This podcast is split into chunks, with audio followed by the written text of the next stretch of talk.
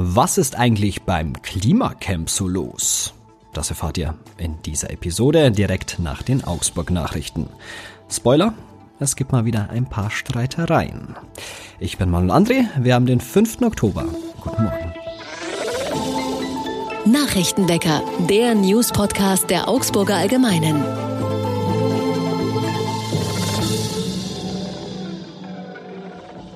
Und zu Beginn wie immer erst einmal alle wichtigen Nachrichten aus Augsburg. Nach 56 Jahren gibt Friedrich Müller-Ebert seinen Glühweinstand auf. Sein Sohn übernimmt jetzt den Stand am Christkindlesmarkt. Er muss aber seinen Imbiss dafür aufgeben. Ja, ein Standplatz auf dem Augsburger Christkindlesmarkt ist begehrt. Vor allem mit Imbiss und Glühweinständen lässt sich viel Umsatz machen. Geregelt ist, dass ein Markthändler nur einen Stand haben darf. Familienangehörige dürfen dagegen gerne an anderer Stelle tätig sein. Dies war bei der alteingesessenen Augsburger Familie Ebert über Jahrzehnte hinweg der Fall. Friedrich Müller-Ebert war ein Urgestein des Christkindlesmarktes, 56 Jahre war er mit von der Partie. Jetzt kommt für den 77-Jährigen das aus. Er gibt seinen Glühweinstand ab. Die Nachfolge wurde in der Familie geregelt mit offizieller Zustimmung des städtischen Marktamts. Sein Sohn Harald Ebert wird in diesem Jahr also Glühwein und andere Getränke verkaufen. Sein Stand mit Steaksemmeln muss er jedoch aufgeben. Für den Christkindlesmarkt 2022 sind laut Marktamt 125 Händlerinnen und Händler zugelassen. Dazu gehören viele bekannte Gesichter, aber auch einige Neulinge. Die Stadt Augsburg sucht immer noch einen Fußgängerbeauftragten. Die Stadt kommt mit der Besetzung der Stelle eines Verkehrsplaners oder einer Verkehrsplanerin für Fußgängerthemen nicht voran. Die Stelle, die das schwarz-grüne Regierungsbündnis geschaffen hatte, sei inzwischen zum dritten Mal ausgeschrieben worden, ohne dass sich ein Bewerber gemeldet hätte, so Baureferent Gerd Merkle. Der Stellmarkt im Bereich Verkehrsplanung sei für Kommunen momentan leergefegt, da die private Wirtschaft besser bezahle, so Merkle. Im Sommer hatte der Seniorenbeirat die Stadt aufgefordert, ein Konzept für ein fußgängerfreundliches Augsburg zu erstellen. Auch Verkehrsverbände hatten in der Vergangenheit entsprechende Forderungen gestellt. Man nehme das Anliegen laut Merkel ernst, könne ein Konzept aber erst mit Dienstantritt des oder der Fußgängerbeauftragten in Angriff nehmen. Bis dahin werde man die Fußgängerbelange einzelfallbezogen bei Neu- oder Umplanungen berücksichtigen. Ziel seien stadtweite Verbesserungen für den Fußverkehr. Und Stadtrat Roland Wegner von der V-Partei will eine Umbenennung der Fleischhalle. Das kommt bei den anderen Stadträten aber weniger gut an. Wegner hatte andere Namen wie Augsburger Markthalle oder Fuggerhalle 500 vorgeschlagen. Fleisch, so Wegner, sei inzwischen eher negativ besetzt. Man müsse aus Tiersicht eher von einer Fleischhölle, denn einer Fleischhalle sprechen. Neben einer Umbenennung sei auch eine Angebotserweiterung hin zu pflanzlichen Speisen nötig. Aus der Verwaltung kam Widerspruch, das Angebot werde bereits umgestellt, weg von reinen Fleischspeisen, weil dies auch dem Konsumverhalten entspreche. Zuletzt taten sich auch mehrere Leerstände in der Halle auf. Wirtschaftsreferent Wolfgang Hübschle schloss eine Umbenennung langfristig nicht aus. Wir beobachten das Angebot weiter. Derzeit halten wir die Diskussion aber nicht für zielführend. Gereizt reagierte auch eine Reihe von Stadträten, so zum Beispiel Matthias Fink von der CSU. Jeder entscheidet selber, was er isst, sagt er. Der Antrag wurde abgelehnt. Es bleibt also erstmal bei der Fleischhalle. Und jetzt wie immer noch der Blick aufs Augsburg-Wetter. Heute haben wir noch mal reichlich Sonnenschein. Wenn der Nebel in der Früh weg ist, klettert das Thermometer von 6 Grad ganz in der Früh bis auf 22 Grad am Nachmittag. Da kann man sich wirklich noch mal schön in die Sonne setzen. Und auch am Abend ist es mit um die 15 Grad noch relativ warm und am Donnerstag bleibt es auch freundlich. Erst am Freitag gibt's wieder ein paar mehr Wolken am Himmel. Jetzt geht es mal wieder ums Klimacamp in Augsburg. Ähm, es gilt ja als das älteste Klimacamp in Deutschland. Immer wieder aber gibt es Streit um das Camp, beispielsweise mit der Stadt. Dieses Mal geht es aber um interne Streitigkeiten. Was da dahinter steckt, weiß Jörg Heinzle aus unserer Stadtredaktion. Hallo Jörg. Hallo Manuel. Was ist denn da vergangene Woche im Klimacamp passiert? Ja, also es gab in dem Fall nicht Streit ums Camp, was man ja schon häufiger erlebt hat in der Vergangenheit, weil das Camp ja durchaus polarisiert. Äh, Menschen, die eben sagen, äh, man braucht das Camp dringend, um die Klimakatastrophe noch aufzuhalten. Andere, die es eher für einen Schandfleck halten. In diesem Fall ging es jetzt intern, gab es Krach und zwar war es so, dass ein paar äh, jüngere Jugendliche, die da im Camp waren, mit, mit so kleinen Knallerbsen, nennt man es wohl, Feuerwerkskörpern äh, rumgeworfen haben. Das hat andere im Camp gestört. Äh, man hat dann gesagt, hört doch bitte auf damit. Das ging so ein bisschen hin und her. Die haben das alles nicht eingesehen und irgendwann hat dann der, äh, der Versammlungsleiter, der zu diesem Zeitpunkt Leiter war, die Polizei angerufen. Das hat natürlich auch nicht unbedingt für für eine Entschärfung gesorgt, weil man einfach intern da eben dann sich in die Haare geraten ist. Das klingt jetzt für mich eher nach einem harmlosen Streit, würde ich mal sagen. Steckt da denn mehr dahinter?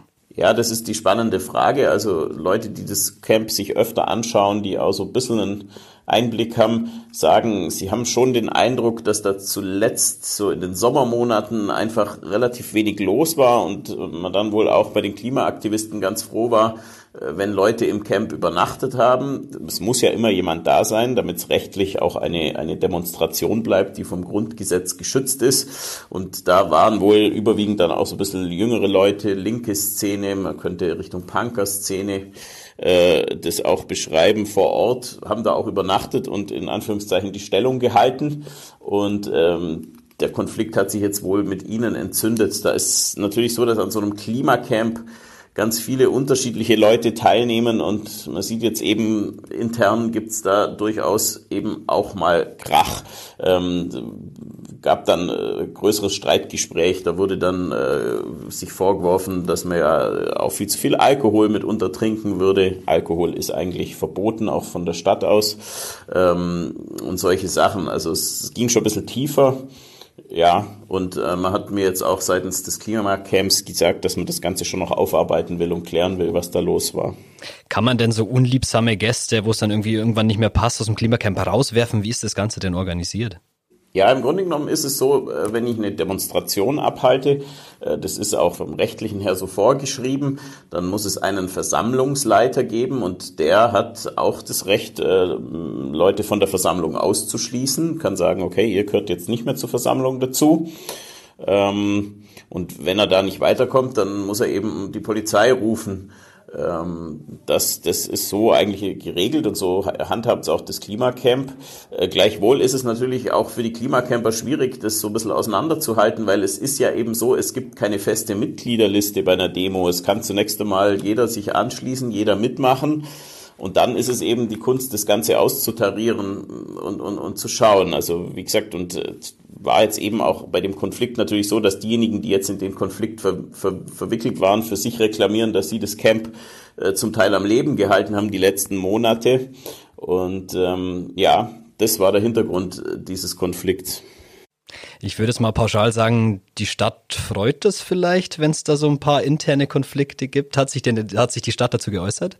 Ich weiß nicht, ich glaube, Freude ist das falsche Wort. Die Stadt hat ja versucht, kann man schon sagen, das Camp loszuwerden, weil man der Meinung war, so eine Dauerdemonstration ist nicht zulässig. Damit ist man vor Gericht aber klar gescheitert. Seitdem gibt es da auch keine Bestrebungen mehr seitens der Stadt. Die Stadt hat relativ sachlich gesagt, ja, sie, sie haben schon auch wahrgenommen, dass da zuletzt auch auch Personen, zum Teil aus der obdachlosen Szene wohl äh, übernachtet haben. Sie haben auch wahrgenommen, dass, man, dass mal Bierflaschen rumstanden, dass auch mal auch mal äh, eine Bierkiste da stand, das auch mal ein bisschen vermüllt war und man auffordern musste aufzuräumen. Also das bestätigt die Stadt schon. Man will es jetzt, glaube ich, nicht allzu hoch hängen. Es ist ja auch nicht so gravierend, aber es zeigt eben, und da, glaube ich, müssen die Klimacamper schon aufpassen. Ich meine, sie sind da an prominenter Stelle neben dem Rathaus und wer für sich reklamiert, das Klima schützen zu wollen, der hat natürlich eine gewisse Vorbildfunktion. Und ob jetzt äh, Alkohol, Bier, Feuerwerkskörper, die man zündet, da unbedingt dazugehören, da kann man sich sicher drüber streiten. Deshalb glaube ich, es ist zwar ein eher banaler Vorgang, aber es ist natürlich schon so, es hat immer schnell eine große Außenwirkung. Und da müssen sich die Klimacamper natürlich schon auch, finde ich, an ihren Maßstäben messen lassen. Vielleicht noch als letzte Frage. Jetzt steht der kalte Winter bevor. Das Klimacamp will aber weitermachen, nehme ich an, oder? Also man ist da äh, guter Dinge weiter durchzuhalten und auch diese in Anführungszeichen vielleicht Durchhängephase vom Sommer überwunden zu haben. Jetzt zuletzt war tatsächlich auch wieder deutlich mehr los im Camp und man hatte auch den Eindruck, dass jetzt auch wieder die die, die eigentlichen äh, Klimaaktivisten, die, äh, am, am Werk, die, sich vorbereiten auf Demos, die dann Fahrzeuge konstruieren für Fahrraddemos und so. Also zuletzt war da schon wieder deutlich mehr los und man will jetzt auch einen Klima-Oktober ausrufen und da einige Veranstaltungen auch, äh, auch durchführen. Also ich habe das Gefühl, der Schwung, wenn man dachte im Sommer, der Schwung wäre raus, er ist jetzt schon wieder deutlich stärker da. Der Schwung ist wieder da. Mehr zum Thema gibt's nachzulesen bei uns auf der Seite. Den Link wie immer in den Show Notes. Danke Jörg fürs Gespräch. Gerne. Und auch das ist heute noch wichtig. Die Regierungschefs und Regierungschefinnen der Bundesländer und Kanzler Olaf Scholz haben gestern in Berlin Beratungen über den weiteren Kurs in der Energiekrise aufgenommen. Doch den großen Durchbruch gab es nicht. Bürgerinnen und Bürger und Unternehmen müssen weiter auf konkrete Antworten warten, wie sie angesichts der hohen Energiepreise entlastet werden. Bund und Länder streiten über die Finanzierungsfrage. Auch andere Fragen wurden vertagt. Und der FC Bayern kann unter die Champions League Gruppenphase praktisch schon einen Haken machen. Gegen Pilsen gelang auch ohne die beiden Führungsspieler Müller und Kimmich der nächste Sieg. 5 zu 0 hieß es am Ende. Und heute zum Abschluss habe ich noch einen Aufruf an euch. Ihr wohnt vielleicht in der Maxstraße oder ihr arbeitet dort oder geht auch einfach nur gern dort aus und seid regelmäßig in der Maxstraße unterwegs. Wir suchen nämlich eure Geschichten. In unserer neuen Videoserie beschäftigen wir uns mit der Maxstraße und all den spannenden Menschen, die dort unterwegs sind.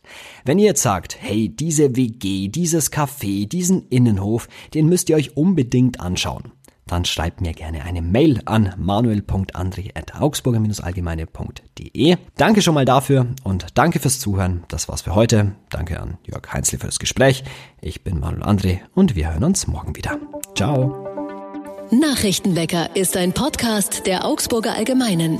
Alles, was in Augsburg wichtig ist, findet ihr auch in den Show Notes und auf augsburger-allgemeine.de.